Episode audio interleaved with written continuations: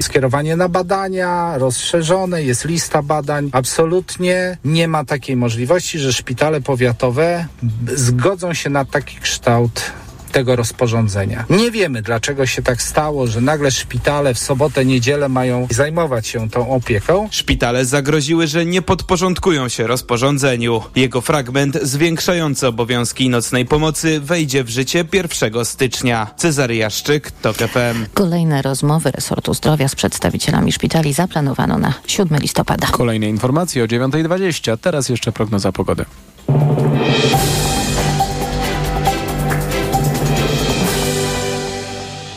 Sponsorem programu jest właściciel cateringu Dieta Poselska, oferujący dietę pudełkową www.dietaposelska.pl.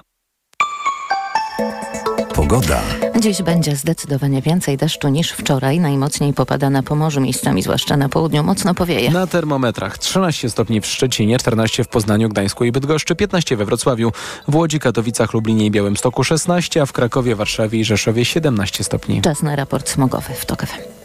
Sponsorem programu był właściciel cateringu Dieta Poselska, oferujący dietę pudełkową www.dietaposelska.pl.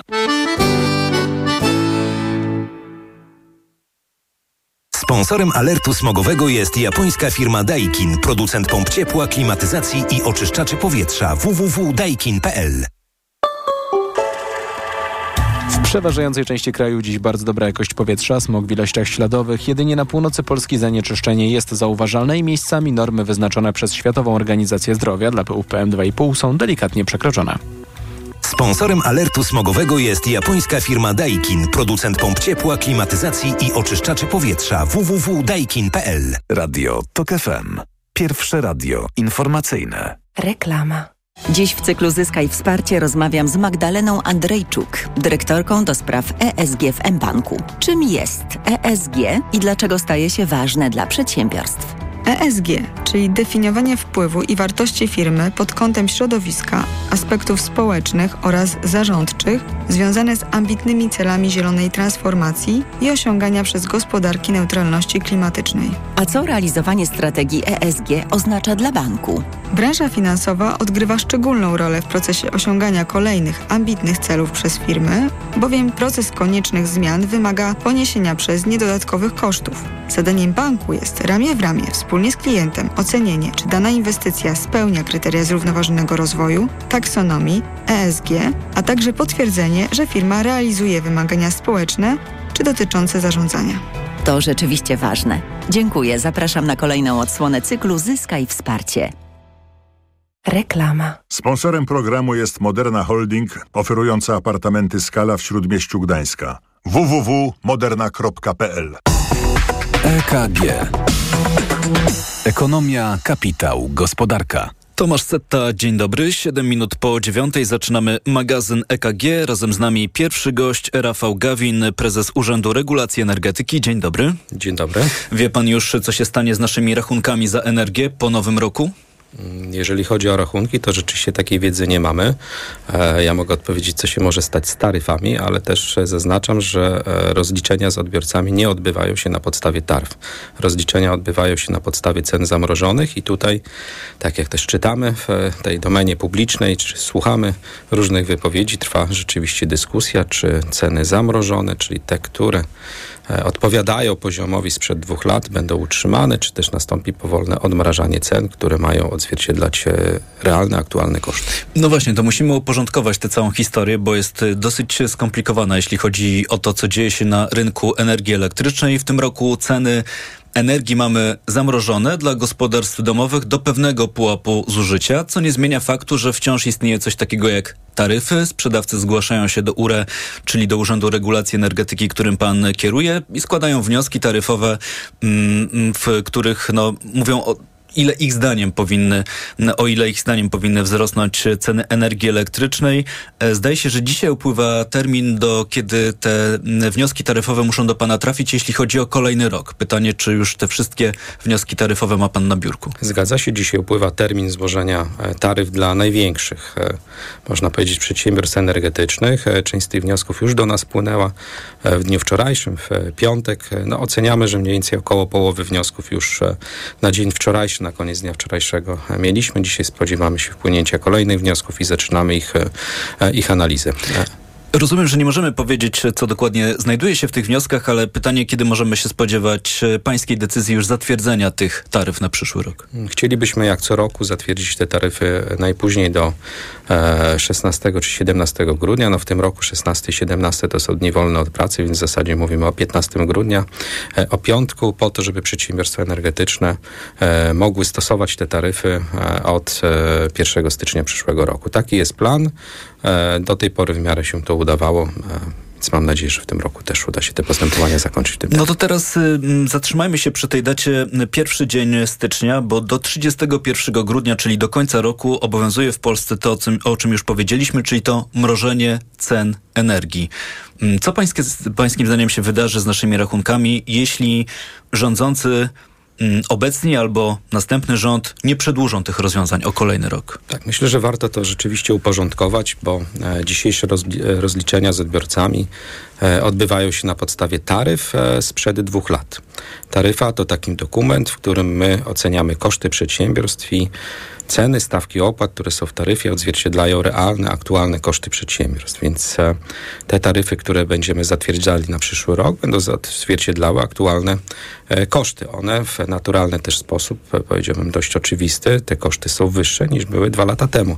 Stąd też taryfy, gdyby odmrozić tak, te, te, te, te które są stosowane w rozliczeniach, czy też rozliczenia na podstawie tych taryf, na pewno by wzrosły, no bo koszty dzisiaj są znacznie wyższe niż te, które były dwa lata temu. Wzrosły wzrosłyby w porównaniu do tego, co działo się dwa lata temu przed zamrożeniem cen Zgadza energii. się i do tego, na podstawie czego tak dzisiejsze rozliczenia jeszcze w tym roku są prowadzone z odbiorcami. To pytanie, jaka to by była różnica w porównaniu do tego, co działo się dwa lata temu? Czy te ceny dzisiaj są wyższe niż dwa lata temu, na przykład dwukrotnie? Tak, znaczy jeżeli chodzi o taryfy na przyszły rok, no to oceniamy, że cały rachunek e, mógłby wzrosnąć e, na pewno kilkadziesiąt procent.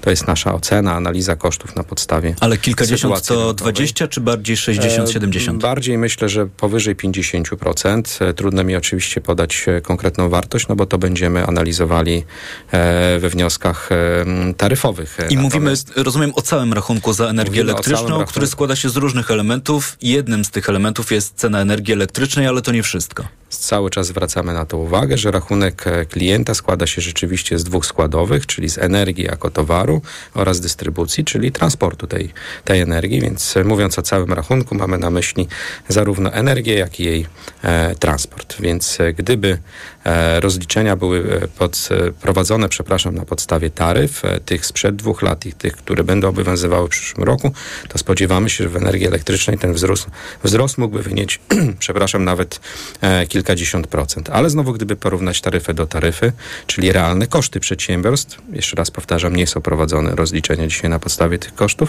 e, to taryfy na przyszły rok będą niższe niż te, które zatwierdziliśmy na rok obecny. Czyli innymi słowy, koszty przedsiębiorstw spadają, ale trzeba też powiedzieć, że dzisiaj i w przyszłym roku z dużym prawdopodobieństwem są, są i będą znacznie wyższe niż te, które były dwa lata temu. Mhm. wobec tego zastanawiam się, co dzisiaj pan by doradzał rządzącym, temu rządowi, który teraz jest, albo temu, który za chwilę może się e, pojawić, czy pan by rekomendował przedłużenie tych rozwiązań, które mamy w tym roku? No możemy się dzielić oczywiście tylko własną opinią, ale e, opinia i doświadczenie, można powiedzieć, urzędu, instytucji, którą kieruję już e, ponad 26-letnie, e, podpowiada nam, że taki skokowy wzrost kilkudziesięcioprocentowy e, mógłby nie uzyskać akceptacji społecznej, stąd też w naszej opinii e, warto jest zaprogramować, zaplanować tak, odmrażanie cen, czyli wychodzenie z tego programu zamrożenia w sposób stopniowy i na pewno rozłożony w czasie. No tak, tylko mm, obecna sytuacja polityczna w Polsce jest taka, że jesteśmy po wyborach, po wyborach, które wyłoniły nową większość sejmową, tylko wciąż jesteśmy w takim stanie zawieszenia. Nie mamy jeszcze nowego rządu, który mógłby wziąć pełną odpowiedzialność także za to, co wydarzy się e, po nowym roku. I tak się zastanawiam, czy przed wyborami pan w jakikolwiek sposób sygnalizował obecnemu rządowi, że zbliżamy się do końca stosowania tych rozwiązań. Pan obserwuje to, co dzieje się na rynku. I pański wniosek jest taki, że jeśli te rozwiązania znikną, to będziemy za rachunki my, społeczeństwo, płacić więcej, wobec czego pan mm, sygnalizuje, alarmuje, że warto tę sprawę rozstrzygnąć, bo po wyborach być może będzie niewiele czasu, żeby się tym zająć. W zasadzie można powiedzieć zawsze dzielimy się naszą wiedzą i naszymi obawami o rachunki odbiorców. Tak e, to miało miejsce w ubiegłym roku, ale też i w tym roku. E, ta wiedza nie jest tajemna. Nasze szacunki e, i sposób kalkulacji taryf też o tym mówimy otwarcie, publicznie, w jaki sposób oceniamy koszty przedsiębiorstw. Ja jeśli dobrze sobie przypominam, to również pani minister Anna Moskwa mówiła, że takie rekomendacje ze strony jeszcze obecnego rządu zostały przygotowane, natomiast mówiła też o tym, że decyzje polityczne będą podejmowane po wyborach. Także mhm. dzieliliśmy się wiedzą e, i z e, no, informacji publicznych. E, wiemy, rozumiemy, że, że takie rozwiązania są gotowe. A w Pańskiej ocenie, tak od strony czysto praktycznej, mm, do kiedy trzymajmy się tej wersji przyszły rząd, no bo taka dzisiaj jest większość parlamentarna. Do kiedy pańskim zdaniem jest taki realny czas na podjęcie decyzji, co dalej z mrożeniem cen energii? Czy tą datą graniczną jest 31 dzień grudnia, do kiedy obowiązują te przepisy? Przepisy obowiązują do końca roku. No niemniej, jak pan redaktor wspomniał, kalendarz polityczny rzeczywiście nie sprzyja e, temu, aby móc w no, najbliższych dniach, czy też tygodniach być może e, podejmować decyzje tak na poziomie e, parlamentu.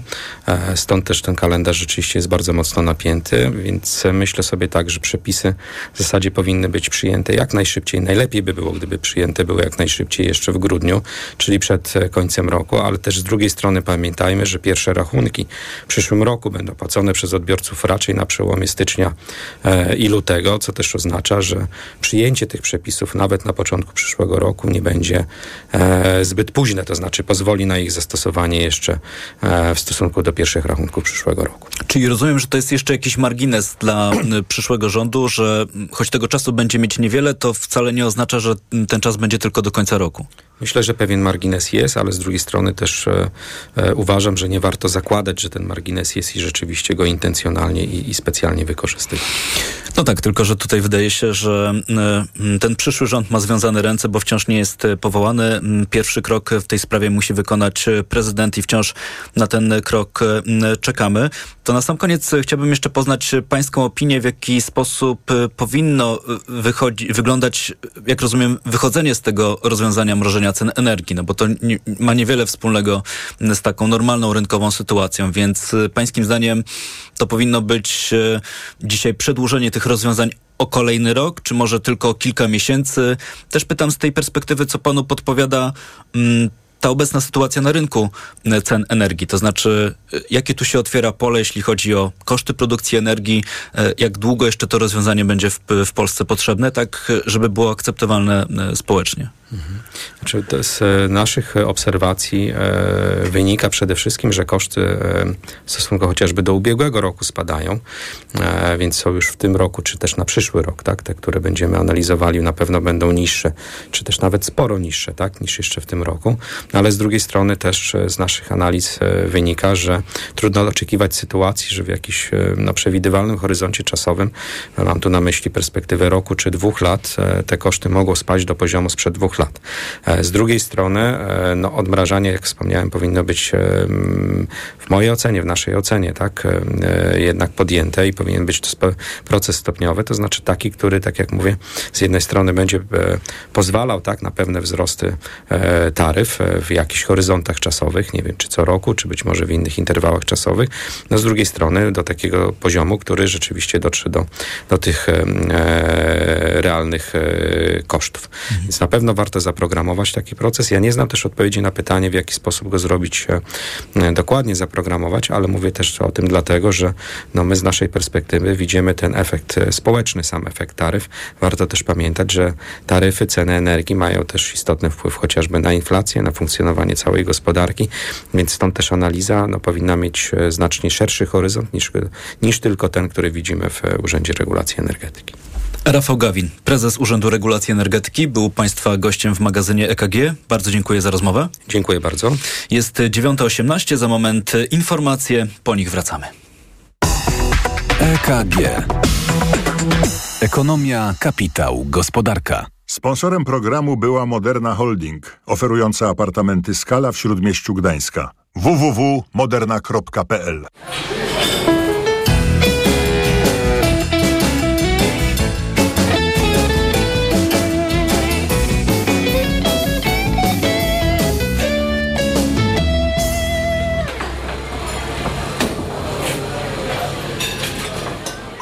Autopromocja. Ominęła Cię Twoja ulubiona audycja? Nic straconego. Dołącz do Tok FM Premium i zyskaj nielimitowany dostęp do wszystkich audycji Tok FM, aktualnych i archiwalnych. Słuchaj tego, co lubisz, zawsze gdy masz na to czas i ochotę. Dołącz do Tok FM Premium. Teraz 40% taniej. Szczegóły oferty znajdziesz na tokefm.pl. Autopromocja. Reklama. Mijasz stylowego, przyciągającego spojrzenia hybrydowego suwa. To Ford Puma. Obserwujesz jak zwinnie i dynamicznie się porusza. Wyobrażasz sobie jego przestronne wnętrze. To Ford Puma. Dowiadujesz się jak mało pali i już wiesz, że hybrydowa Puma to SUV stworzony dla Ciebie. Teraz w znakomitej ofercie z pakietem 4 lat ochrony Ford Protect gwarancją i serwisem w cenie samochodu. Do tego korzyść finansowa nawet do 25 tysięcy złotych z ubezpieczeniem na rok. Ford Puma. Takiej oferty jeszcze nie było. Szczegóły u dealera Forda i na Ford.pl. Reklama. Radio TOK FM. Pierwsze radio informacyjne. Informacje TOK FM. 9.20 Filip Kakusz, zapraszam. Politycy Koalicji Obywatelskiej domagają się natychmiastowej dymisji prezesa PKN Orlen. Paliwa systematycznie drożeją, bywa, że codziennie o kilka, kilkanaście groszy, mimo że tuż przed wyborami Daniel Obajtek zapewniał, że nie przewiduje wzrostu w najbliższych tygodniach. Biuro Analityczne Reflex prognozuje, że średnio za litr benzyny 95 zapłacimy 6 zł i 50 groszy, za olej 6 zł i 60 groszy. To nadal mniej niż przed rokiem, ale zdaniem analityków ceny będą rosły jeszcze przez kilka tygodni. Kolejny atak dronami na bazę amerykańskich żołnierzy na zachodzie Iraku. Nie było strat w ludziach ani zniszczeń sprzętu. Do zamachu przyznała się jedna z bojówek wspieranych przez Iran. Poprzedniego dnia baza została ostrzelana czterema rakietami z wieloprowadnicowych wyrzutni. Do października amerykańskie i zagraniczne siły w Iraku i Syrii były atakowane rakietami i dronami 23 razy przez milicje współpracujące z Teheranem. Po półrocznej misji załoga chińskiej stacji orbitalnej Tiangong powróciła na Ziemię. Agencja rządowa Xinhua przekazała, że kapsuła z trzema tajkonautami bezpiecznie wylądowała na pustyni Gobi. Teraz uczestnicy misji wrócą do Pekinu, gdzie zostaną odizolowani na czas rekonwalescencji i przejdą kompleksowe badania. Na stacji Tiangong e, te tajkonauci przebywali 154 dni, podczas których odbyli też 8-godzinny spacer kosmiczny. Pogoda. Wtorek też będzie dość ciepły, ale i wieczny, szczególnie w południowej części Polski. Zdecydowanie więcej chmur niż w poniedziałek. Na zachodzie i północy 12-13 stopni, najcieplej lokalnie w centrum i na południu do 18 stopni. Radio TOK FM. Pierwsze radio informacyjne. EKG. Ekonomia, kapitał, gospodarka. 9.22. Drodzy Państwo, apeluję o ciszę i spokój, bo zaczynamy drugą część magazynu EKG. E, przez chwilę chciałem powiedzieć piątkowego, chociaż mamy wtorek, ale to taki wtorek przed Dniem Wszystkich Świętych, że, że dla niektórych trochę jak piątek, bo jutro święto, więc kto ma więcej szczęścia, jutro pracować nie będzie. Państwa goście, których już e, mogliście przed momentem usłyszeć, to dzisiaj Jolanta Ojczyk, Business Insider Polska. Dzień dobry. Dzień dobry. Justyna Piszczatowska, redaktorka naczelna greennews.pl. Dzień dobry. Dzień dobry. Grzegorz Siemianczyk, Rzeczpospolita. Również dzień dobry. Kłaniam się. Taki skład, że będzie trochę energetycznie, e, ale pytanie w ogóle od czego zaczynamy? Czy zaczynamy od cen prądu, czy zaczynamy od wyników finansowych Orlenu? Tu pełna dowolność dla Was, naszych gości. Moim zdaniem to ceny prądu najbardziej będą Ceny prądu. No to może Justyna Piszczatowska na początek. Po naszej rozmowie z szefem Urzędu Regulacji Energetyki, no wniosek jest taki. Gdybyśmy cen energii nie mrozili, no to byśmy zapłacili więcej. I to dużo więcej. No teraz wszystko w rękach e, polityków, tylko pytanie których, bo wciąż mamy rząd taki, jaki mamy, który prawdopodobnie się będzie żegnać z władzą i będzie ustępować, ale nadal nie mamy nowego rządu, który mógłby te decyzje podejmować. I co z tym zrobić? E, co z tym zrobić? E, czy, czy ja mam tutaj przedstawić strategię, rozumiem? E, Może ktoś... Mam pewną wizję, mam pewną wizję. Znaczy tak, no, trzeba, trzeba przypomnieć, że płacimy dzisiaj, jeżeli chodzi o samą energię elektryczną, to płacimy niespełna 70 groszy za kilowatogodzinę. Nic mi to nie mówi. No, to jest tak, że jednocześnie mm, Urząd Regulacji Energetyki, prezes urzędu zatwierdza taryfy i te taryfy zostały zatwierdzone i one są y, na poziomie dwukrotnie, y, dwukrotnie, nawet y, ponad dwukrotnie wyższym, czyli gdyby liczyć to wszystko bez tych tarcz, bez, bez dopłat, no to płacilibyśmy dwa razy więcej, po prostu, w dużym uproszczeniu, tak, bo rachunki za energię elektryczną są bardzo skomplikowane. Też o to chyba trochę chodzi, żeby nie było za prosto. W każdym razie, no jeżeli, jeżeli przyszły rząd, niezależnie od tego, e, kto będzie go budował, gdyby rząd ten przyszły postanowił uh, po prostu zlikwidować wszystkie dopłaty od 1 stycznia, no to budzimy się z energią elektryczną 70% do 100% y, droższą niż y, płacimy dzisiaj. Myślę, że jest to y, no, polityczny strzał w kolano od pierwszych dni urzędowania, prawda? Więc I w tym nie... sensie trudno sobie wyobrazić, żeby to był realny scenariusz. Tak, zwłaszcza, że małe i średnie firmy również dostały pewne, pewne osłony, w związku z czym mielibyśmy kolejny Armagedon w biznesie biznesie, tak samo jak obserwowaliśmy e, na przykład w czasie kryzysu energetycznego, kiedy e, odrożały zawsze, e, zawsze to taki modelowy przykład, drożało na przykład pieczywo na skutek wzrostu cen gazu, prądu i tak dalej, i tak. I no ta spirala się tak nakręciła, że dzisiaj nie ma dobrego sposobu na to, jak ją wystrzelić.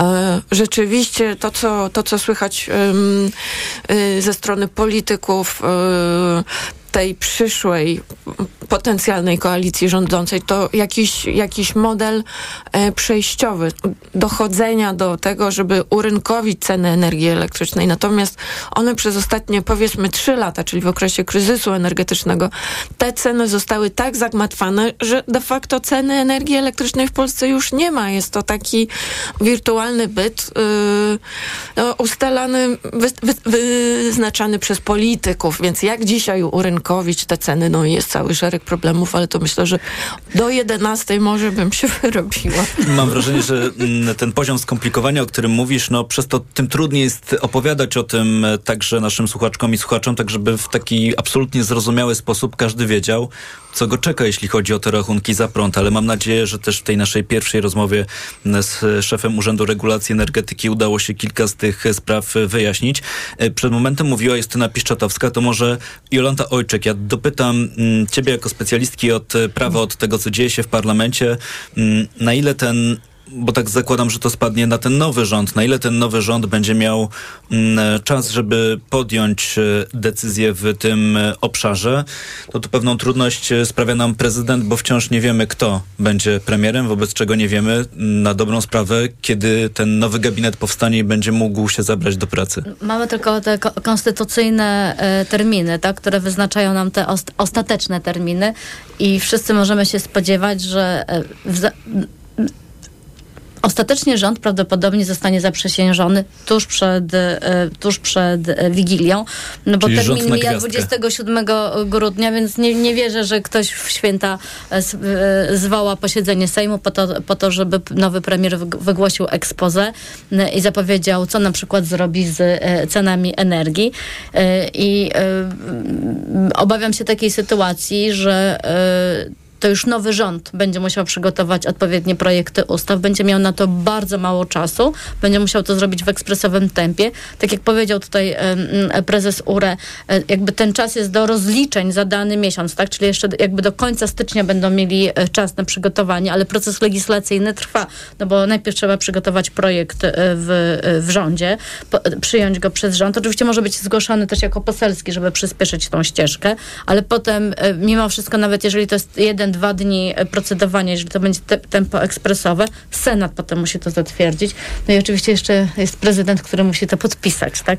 Tak, tylko... A potem musimy ogłosić w dzienniku ustaw. Wokół całej tej sprawy mam kilka obaw, ale wyrażę jedno, bo mm, doświadczenia tych ostatnich e, kilku lat pokazywały, że praca w parlamencie w pośpiechu to jest potem e, praca pełna jakichś pomyłek, błędów. Znaczy, potem trzeba to naprawiać i potem się... Więc to nie jest dobry zwiastun po prostu. To, to, nie jest dobry zwiastun, ale tutaj terminy nas gonią. To powiem, że to jest wyjątkowa sytuacja chyba od sierpnia w tym studiu rozmawiamy o tym, że nie wiemy, co będzie z cenami energii. Ten rząd nic nie powiedział. Powiedział, że y, najważniejsze są wakacje kredytowe i, da, i przygotował projekt o wakacjach y, y, kredytowych. No właśnie, to była jedna z moich wątpliwości. To znaczy, rząd świadomy tego, co dzieje się na rynku, prezes URE mówił, że to też jest jakby w ramach jego obowiązków informowanie rządzących o tym, co dzieje się na rynku energii. Wydawałoby się, że można byłoby dla świętego spokoju te decyzje podjąć przed wyborami. Dla świętego spokoju nas, konsumentów, tych, którzy płacą te Nawet przygotować te projekty. Oczywiście now, no, no, no, no, nowy rząd może wnieść wtedy do nich poprawki, tak? Ale mamy już materiał, nad którym możemy pracować, a to wszystko jednak jest e, no, związane z pewnymi terminami. No tak, powiem, mm, powiem w ten sposób. Rozumiem, że wszystko to, o czym mówimy, to jest kolejny argument dla głowy państwa, żeby mm, choć przyspieszyć powołanie... Choć jest w czasie i ma te konstytucyjne ramy, żeby... Wskazanie premiera. Tak, żeby powołać e, rząd, to, to, to okoliczności i praktyka, mm, to co dzieje się dookoła, mm, raczej mm, powinny nas skłaniać do tego, żeby ten nowy rząd e, powstał jak najwcześniej jest to możliwe. Przed momentem mówiła ja, Jolanta Ojczek, to jeszcze Grzegorz e, Siemianczyk. Jeśli dodać o cenach energii, to moim zdaniem moment na wycofanie tej tarczy energetycznej nie jest, nie jest zły. To znaczy akurat wydaje się, że inflacja e, dociera do jakiegoś dołka i w, w, najbliższym roku pewnie lepszego momentu na to nie będzie, żeby e, e, dodać sobie te dwa punkty procentowe mniej więcej do, do, do inflacji. Mm, jakby to było po wygaszeniu tej, tej, tej, tej tarczy. E, jednocześnie ta polityka jest bardzo droga. To mniej więcej 40 miliardów złotych rocznie kosztuje e, rząd e, dopłaty dla dystrybutorów, żeby im zrekompensować niższe ceny sprzedaży. W przyszłym roku to będzie trochę mniej, bo te rekompensaty będą też mniejsze, ale nadal to będzie duży koszt. I z perspektywy nowego rządu, który ma całą masę innych obietnic do realizacji, akurat trzymanie tej złej skądinąd polityki e, PiSu nie ma, nie ma większego sensu. Zawsze, zawsze można tym e, najbardziej poszkodowanym gospodarstwom domowym pomóc jakąś e, e, dotacją celową i to będzie mniej kosztowne, a jednocześnie nie będzie krzywdzące społecznie. Nie mówiąc o tym, że te ceny energii, one, on, to, nie, to, nie jest przejściowy, to nie jest przejściowy problem. Taka polityka e, mrożenia cen jest dobra, jeśli wiemy, że ceny energii będą wysokie przez chwilę, że to jest szok i potem te ceny wrócą. No, tak nie będzie, one będą wysokie przez lata i ten problem kiedyś, kiedyś będzie trzeba te ceny urealnić, urynkowić. E, I lepiej to zrobić teraz, póki, jeszcze w czasie, kiedy wychodzimy z tego epizodu wysokiej inflacji, niż potem sobie ją przedłużać na 2025-2026 rok. E, także to, to, nie, to, to, to, jeśli się nie uda tego przedłużyć, to nie będzie katastrofa moim zdaniem. Krótko mówiąc, rozumiem, że od samego zamykania oczu problem nie znika trzeba Dokładnie. będzie prędzej czy później się z tym wszystkim zmierzyć. Jolanta Ojczyk. Ja, ja oczywiście merytorycznie zgadzam się e, z Grzesiem, że to jest e, problem, który będzie trzeba kiedyś rozwiązać, ale z punktu widzenia politycznego nie wyobrażam sobie takiej sytuacji, że e, większość rodzin dowie się, że rachunki w lutym wzrosły im o ponad 70%.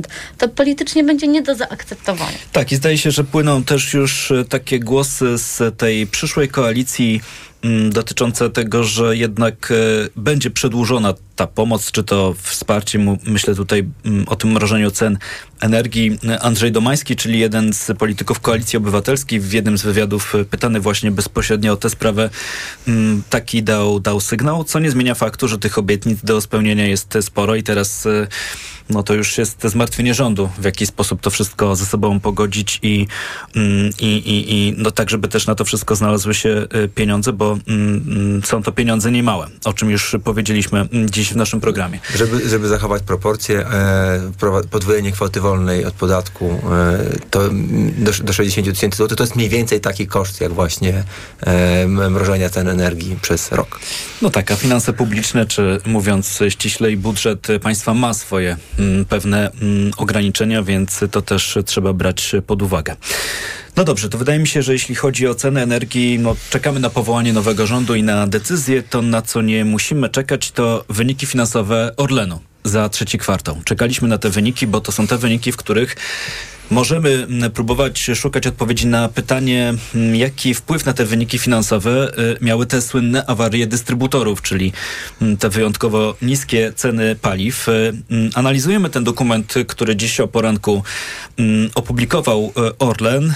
Można z tego wyciągnąć kilka fragmentów. Ja posłużę się fragmentem, na który zwrócił uwagę Bartłomiej Sawicki z Rzeczpospolitej, który pisze o spadku rok do roku zysku operacyjnego Orlenu, który nastąpił, wyniósł ten spadek e, blisko 3 miliardy złotych, 2,7 dokładnie.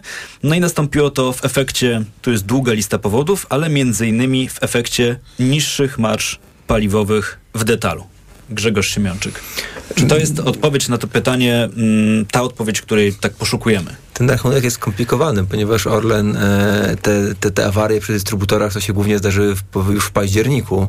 E, we wrześniu e, niższe ceny, i, a wcześniej w sierpniu, kiedy były promocje wakacyjne, te niższe ceny miały ewidentnie taki skutek, że zwiększyły sprzedaż paliw, więc niższa marża, ale z kolei wolumen sprzedaży większy.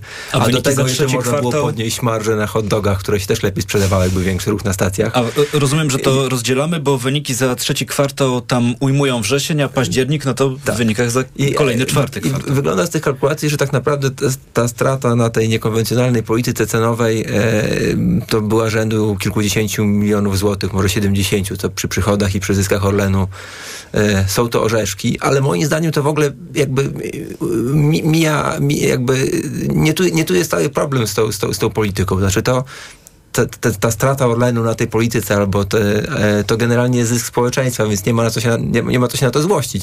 Natomiast sam problem wykorzystania cen paliw przez monopolistę przed wyborami jest skandaliczny, niezależnie od tego, jak wpłynął na zyski. No, zysk, jak się okazuje, i tak tylko do pewnego momentu, bo minął dzień wyborów, 15 dzień października i każdy, kto mija stacje benzynowe, niezależnie od tego, czy jest kierowcą, czy nie, ja już to mówiłem na antenie, kierowcą nie jestem, ale stację mijam, i zamiast 5 zł 99 groszy teraz jest już, jeśli dobrze pamiętam, 6,39 albo nawet więcej. No tak dziarsko idziemy w stronę 6 zł i 50 e, e, groszy. To na ten moment w magazynie EKG, a nie, mamy jeszcze chwilę. To Justyna Piszczotowska, czy coś Krótko czy, dorzucamy. Czy można coś do tego dodać? Yy, Grzegorz bardzo dobrze powiedział. Ten rachunek ostateczny jest yy, trudny do przeanalizowania. Yy, w tych wynikach za trzeci kwartał były widoczne między innymi zwiększone zyski z obrotu gazem. Tak? W związku z czym tam jest cały szereg Bo to jest jeszcze jedna sprawa. Wybacz, że wejdę w słowo, ale o tym też łatwo zapomnieć. Dzisiaj grupa Orlen to nie jest tylko sektor paliwowy, tak jak jeszcze to mogło być kilka lat temu. Doszło do przyjęcia różnych spółek. To jest i PGNiG, i Energa, więc ten biznes... I media. Media. No tego już nie chciałem dodawać, e, bo to akurat no, z dużą troską e, e, te, te, te, te sprawy obserwuję z wiadomych względów, bo też jestem dziennikarzem. Natomiast o tym też trzeba pamiętać. Także ciężko porównywać w ogóle wyniki Orlenu teraz i na przykład to, co działo się kilka lat temu, bo to były różne biznesy. Dokładnie. Yy, Orlen lubi używać e, sam w stosunku do siebie takiego określenia koncern multienergetyczny. Ja mówię na to koncern wszystko energetyczny, a czasami mówię również Polska Grupa Polska, dlatego że ta integracja tak, e, tak daleko poszła przez ostatnie lata. Natomiast e, jakby podsumowując to wszystko, to chciałabym tylko zwrócić uwagę, że doszliśmy do momentu, w którym każda decyzja zarządu Orlenu dzisiaj jest przedmiotem ogólnonarodowej debaty, czy to są dobre ceny paliw, czy to nie są dobre ceny paliw. Orlen sprzedaje również energię elektryczną.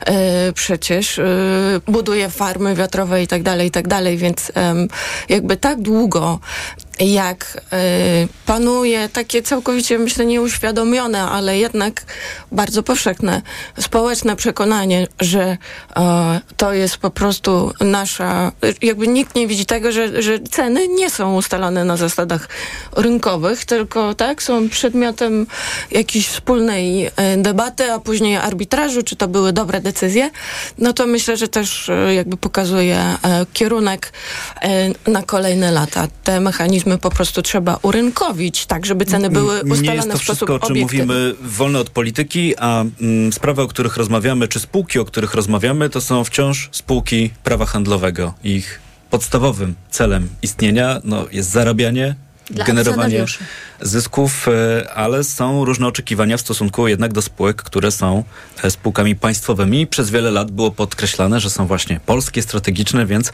mm, to rodzi mm, po ich stronie jakieś zobowiązania, jeśli taką narrację się przez wiele lat e, konsekwentnie buduje. Za moment informacje Radia Tok FM, magazyn EKG wraca już za moment. EKG. Ekonomia, kapitał, gospodarka. Autopromocja. Śmielej! Stand-uperzy o polityce. Bezkompromisowo i bez cenzury. O powyborczej rzeczywistości. Rzeczywistość. Zaprasza Kamil Śmiałkowski. W najnowszym odcinku udział wzięli Jakub Ćwiek i Bartek Zalewski. Śmielej! Tylko w Tok FM Premium. Posłuchaj na tokefm.pl lub w aplikacji mobilnej Tok FM. Autopromocja. Reklama. RTV Euro AGD, ale hit! Euro hit cenowy! Tysiące produktów w hitowych cenach i pół roku nie płacisz. To 40 rat 0% na cały asortyment. RRSO 0%. Samsung Galaxy A34 5G za 1599 zł. W 30 ratach tylko 54 zł miesięcznie. Promocja ratalna do 14 listopada. Szczegóły i regulamin w sklepach i na euro.com.pl Porozmawiajmy o zakładaniu firmy. Jest z nami Radek Kotarski. Panie Radku, czy zna pan słowo infakt? Oczywiście, że tak. Co to znaczy infaktować? Infaktować to prowadzić firmę bez zmartwień. A ten, kto infaktuje? Ten wystawia faktury w aplikacji Infakt, a księgowy z Infaktu dba o porządek w księgowości. Infaktycznie. Załóż firmę bezpłatnie i bez wychodzenia z domu na infakt.pl. Infakt. Zakładanie firm i księgowość w jednym miejscu. Polecamy. Wodek Markowicz i Radek Kotarski. Jedziemy, brum, brum. Wtedy trzeba było zjechać na giełdę i akurat ten klient musiał o tą giełdę przyjechać. A dzisiaj wystarczy wrzucić na portal ogłoszeniowy. Każdy wie, że jak szuka samochodu ciężarowego, no to wejścia na Otomoto i moment go ma, nie? Trzeba auto ładnie umyć, wyczyścić i porobić dobre zdjęcia i wystawiamy auta na ogłoszenie Automoto i wtedy docieramy do ogromnej rzeszy klientów. Prawdziwe historie biznesu piszą się z Otomoto. Dołącz ze swoją firmą na otomoto.pl. Remont na głowie? Leroy Merlin podpowie, że teraz panele podłogowe Dąb Aldabra AC4 8 mm w ofercie limitowanej są już za 34,90 za metr kwadratowy. A zestaw WC stelaż podtynkowy Groe z miską Oslo zamiast za 1218 jest za 947 zł. Cena przed obniżką to najniższa cena z ostatnich 30 dni. Zapraszamy do sklepów i na leroymerlin.pl. Proste? Proste. Leroy Merlin. W Mercedes-Benz 6 równa się 25? tak! W Mercedes-Benz 6 równa się 25. Jeśli masz Mercedesa starszego niż 6 lat, skorzystaj z przeglądów i wybranych usług w autoryzowanych serwisach do 25% taniej. Zaufaj naszym ekspertom i podaruj drugą nowość swojemu Mercedesowi dzięki programowi Service Select. Do 25% korzyści w dowolnym momencie. Odwiedź autoryzowany serwis Mercedes-Benz lub wejdź na mercedes-benz.pl zakładka serwis. Reklama. Radio TOK FM. Pierwsze radio informacyjne. Informacje TOK FM.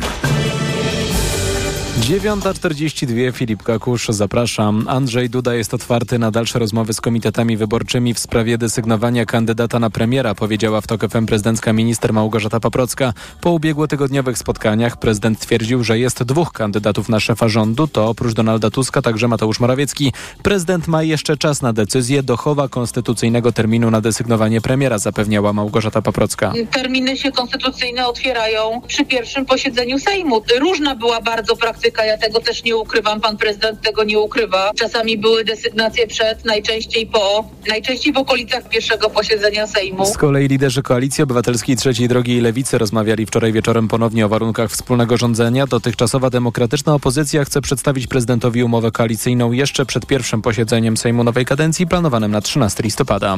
Około 10 Główny Urząd Statystyczny poda najnowsze dane o inflacji za październik. Eksperci prognozują, że wzrost cen ponownie wyraźnie wyhamował z nieco ponad 8 do około 7%. Słuchasz informacji TOK FM. Specjalna akcja policji trwa w mieście Warabi w Japonii. Prawdopodobnie uzbrojony napastnik zabarykadował się w jednym z urzędów pocztowych i wziął nieznaną jeszcze liczbę zakładników. Pojawiają się spekulacje, że mężczyzna może mieć ze sobą materiały łatwopalne. Władze wzywają przechodniów, by opuścili okolice poczty. Nakazały ewakuację 300 osób z pobliskich mieszkań.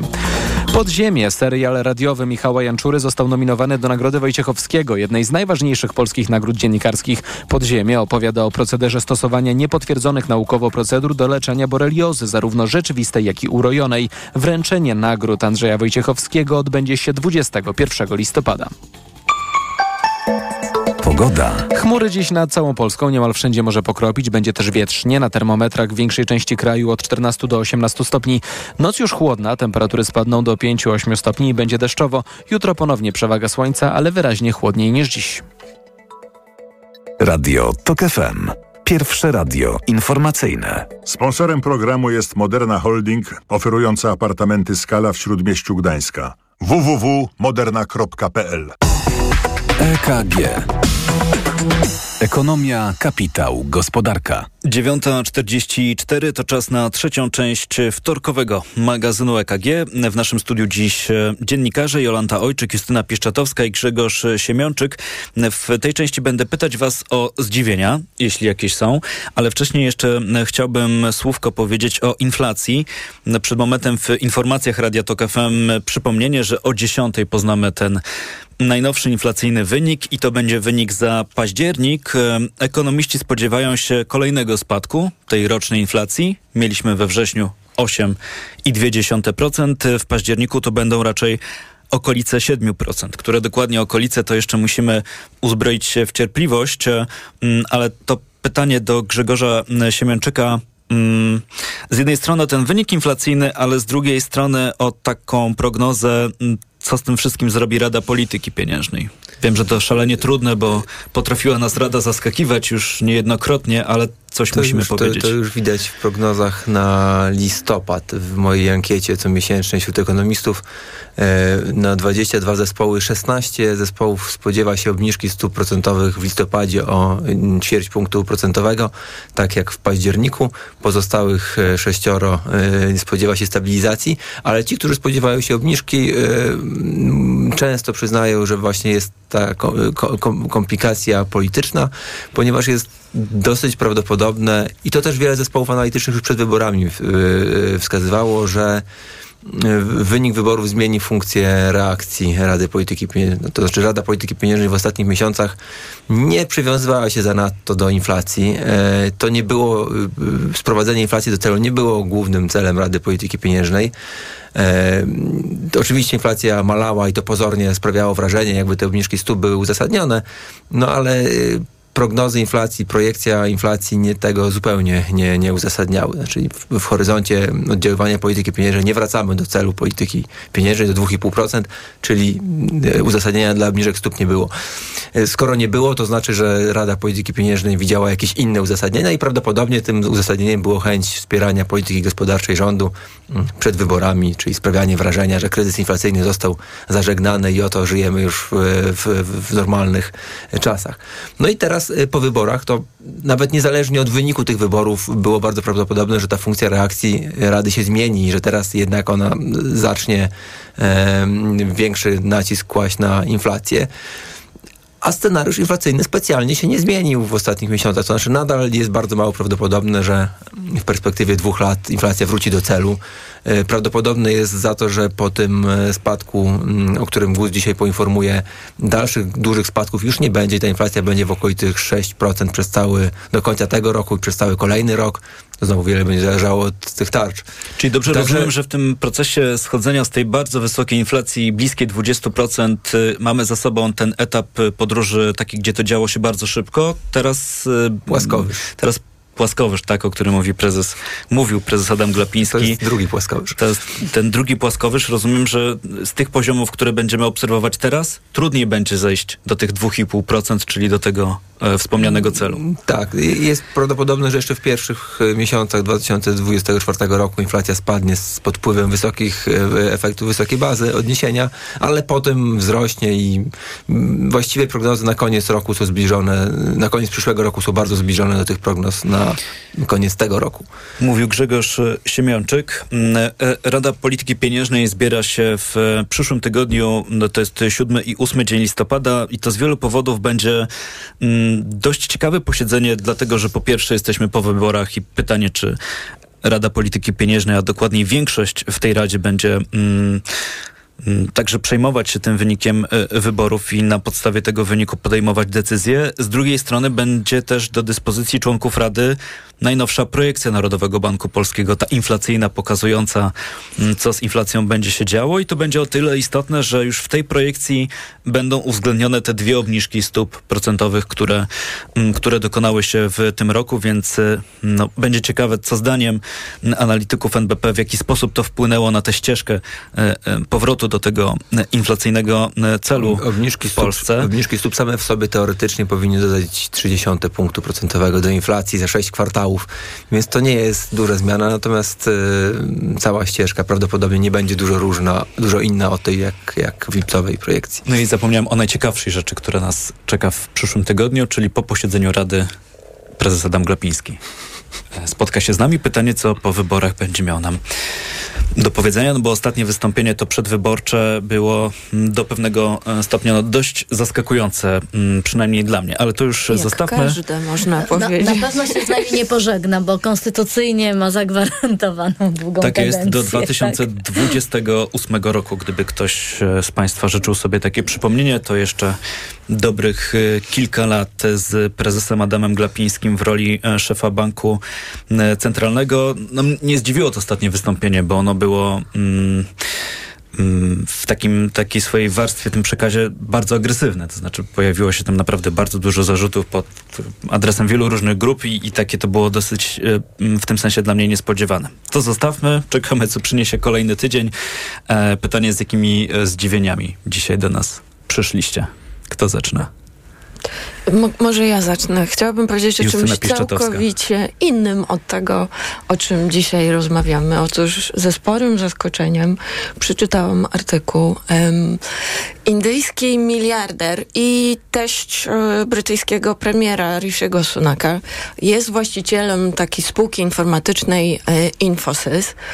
E, człowiek ma 77 lat i powiedział, że jeżeli hinduskie społeczeństwo. Chce iść do przodu, jeżeli indyjska gospodarka ma się rozwijać, to młodzi ludzie powinni przestać narzekać, y, powinni zacząć y, pracować 70 godzin tygodniowo, czyli 14 godzin na dobę.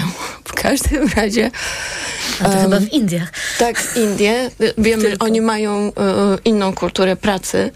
Natomiast y, po pandemii widać taki, taki trend w biznesie, że miliarderzy, właściciele takich wielkich firm y, mają bardzo duży i coraz większy problem z tym, żeby, żeby oswoić się z faktem, że ludzie, pracownicy generalnie rzecz biorąc, y, nie są zainteresowani już y, pracowaniem po 70 godzin. Nawet po 8 godzin, bo przypomnę, że w wyborach mieliśmy tak postulat lewicy skrócenia do 35, do 35 godzin, godzin tygodnia pracy. Ciekawe, ciekawe, jak on sobie wyobraża, e, że ci ludzie chcieliby, w ogóle, że tam w ogóle będzie tyle miejsc pracy, żeby oni mogli wszyscy pracować po 70 godzin. Przecież stamtąd jest całkiem spora emigracja Powiem tak, otworzyłem sobie tutaj no opis tej rozmowy. Nie mam e, siłą rzeczy czasu, żeby teraz tutaj w to wniknąć, ale tak, kierunek jest e, co najmniej zastanawiający, bo odwrotny od e, tego, o czym dyskutujemy w Polsce, o czym mówiliśmy e, także w czasie to kampanii oczywiście wyborczej. azjatyckie gospodarki wchodzą w teraz no, w cykl, w taki etap cyklu, którego mm, pewnie wielu w Europie się nie spodziewało. Na przykład to, że co dzieje się dzisiaj w Chinach.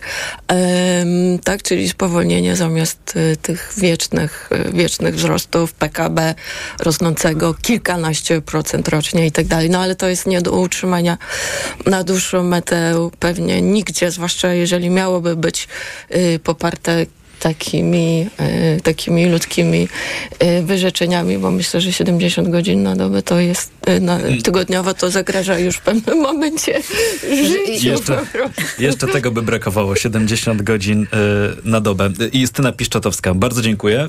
Miało być o czymś, o czym nie, dawno nie rozmawialiśmy i tak było. Kto kolejny? Jolanta Ojczyk. Ja miałam powiedzieć moje zdziwienie dotyczące tych wszystkich propozycji zmian, e, odkręcenia tego, e, co zniszczył nam PiS, czyli wszystkich instytucji publicznych, w tym TVP, gdzie e, słyszę z różnych stron, także od y, prawników, jak to można szybko zrobić, korzystając z metod między innymi PiSu. I powiem szczerze, że jestem zdziwiona takimi, e, takimi próbami. Tak naprawdę tylko Adam Botnar mówi, że trzeba e, Część, częściowo posłowie lewicy, tak? Że trzeba spokojnie, poczekajmy. Mm, e, prezydent będzie rządził tylko do sierpnia 2020, 2025 roku jego sytuacja też się zmienia, więc być może taka kohabitacja będzie e, możliwa, e, ale jednak zaskakuje mnie to, jak e, w sposób, który, czyli wrzutki, szybkie, szybkie ustawy albo przez rozporządzenia, a nie ustawy, pojawiają się różne pomysły, czy na KRS, czy na TVP i dla mnie to jest jednak zaskoczenie, bo wydaje mi się, że wyborcy powiedzieli wyraźnie, że oni chcą powrotu do praworządności.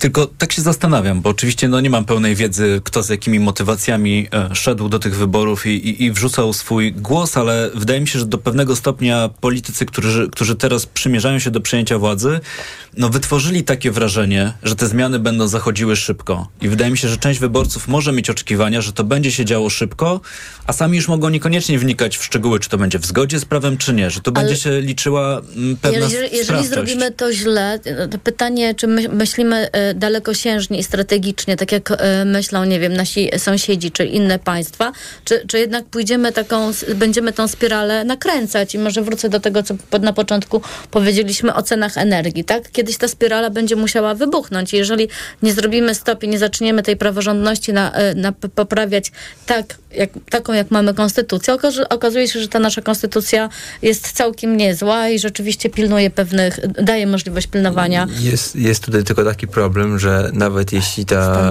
ten rząd będzie chciał to robić zgodnie z prawem i z poszanowaniem reguł praworządności, to duża część społeczeństwa będzie miała przekonanie, że i tak łamie wszelkie reguły, bo taka będzie narracja odsuwanego od władzy PiSu.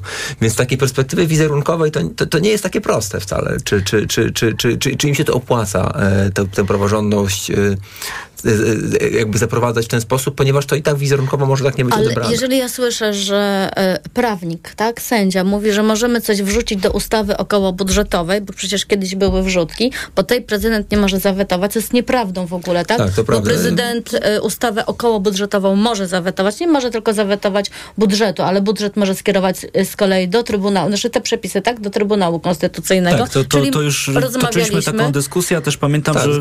Te, te zasady praworządności Trzeba, I, po prostu ja, ja, ja, nie mówię, chodzi mi o to, że niech oni uchwalą te ustawy i wtedy powiedzą, prezydent nam zablokował. No i to będzie miał prezydent problem, tak? Bo to prezydent będzie tym y, hamującym, a nie y, my, którzy y, chcemy przywrócić praworządność w nieprawny sposób. Ale jeśli mogę sekundę, a propos tego, co powiedziałem. Bo jeszcze Grzegorz a, i jego zdziwienie.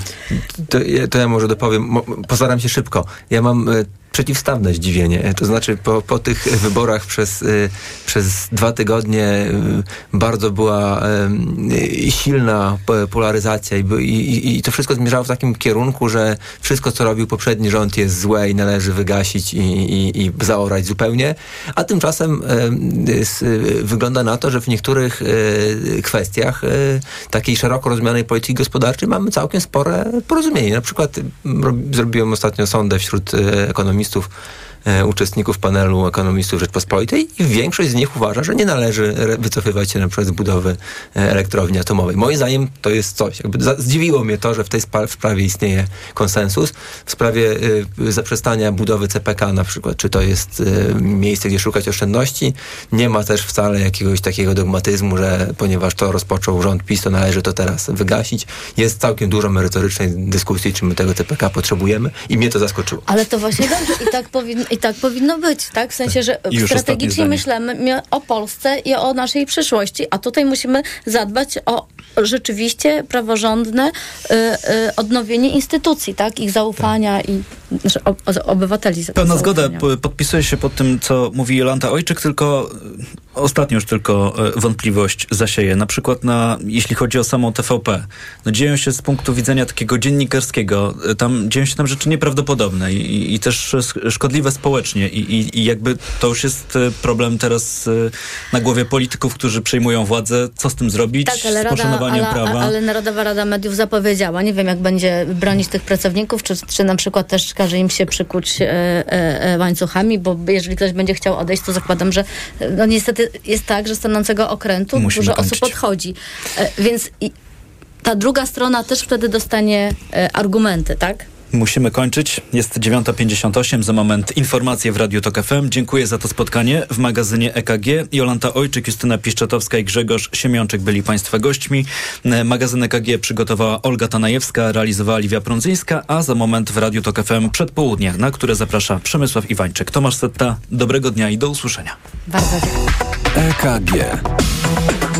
Ekonomia, kapitał, gospodarka. Sponsorem programu była Moderna Holding, oferująca apartamenty Skala w Śródmieściu Gdańska. www.moderna.pl Reklama. Głodny i spragniony? Wpadnij na stację Moja, gdzie do dowolnego produktu Kafe Moja kupisz małą kawę lub napój Pepsi za 5 zł. Zainstaluj aplikację mobilną Super Moja. Zbieraj dodatkowe punkty za produkty Kafe Moja i wymieniaj je na rabaty na paliwo. Podana cena jest sugerowaną ceną maksymalną. Szczegóły oferty dostępne na mojastacja.pl oraz na stacjach paliw Moja. Dziś w Wyborczej dodatek specjalny. Wspominamy tych, którzy odeszli. Matthew Perry, Jan Nowicki, Leonard Pietraszak, Tina Turner, Jerzy Połomski, Benedykt XVI. Specjalny dodatek wspomnieniowy dziś w Wyborczej. Bang! Tu Cleo! Gotowi na Black Weeks w Media Expert? Telewizory, laptopy, smartfony, smartwatche, ekspresy i AGD w super niskich cenach. Wbijajcie do Media Expert. W najnowszym Forbesie twórca Impostu o tym, jaki ma plan na włączenie polskiego biznesu w odbudowę Ukrainy. Poznaj najnowszą listę 100 największych polskich firm prywatnych. Szukaj magazynu Forbes w punktach sprzedaży lub zasubskrybuj Onet Premium. Reklama. Radio TOK FM. Pierwsze radio informacyjne. Wtorek, 31 października.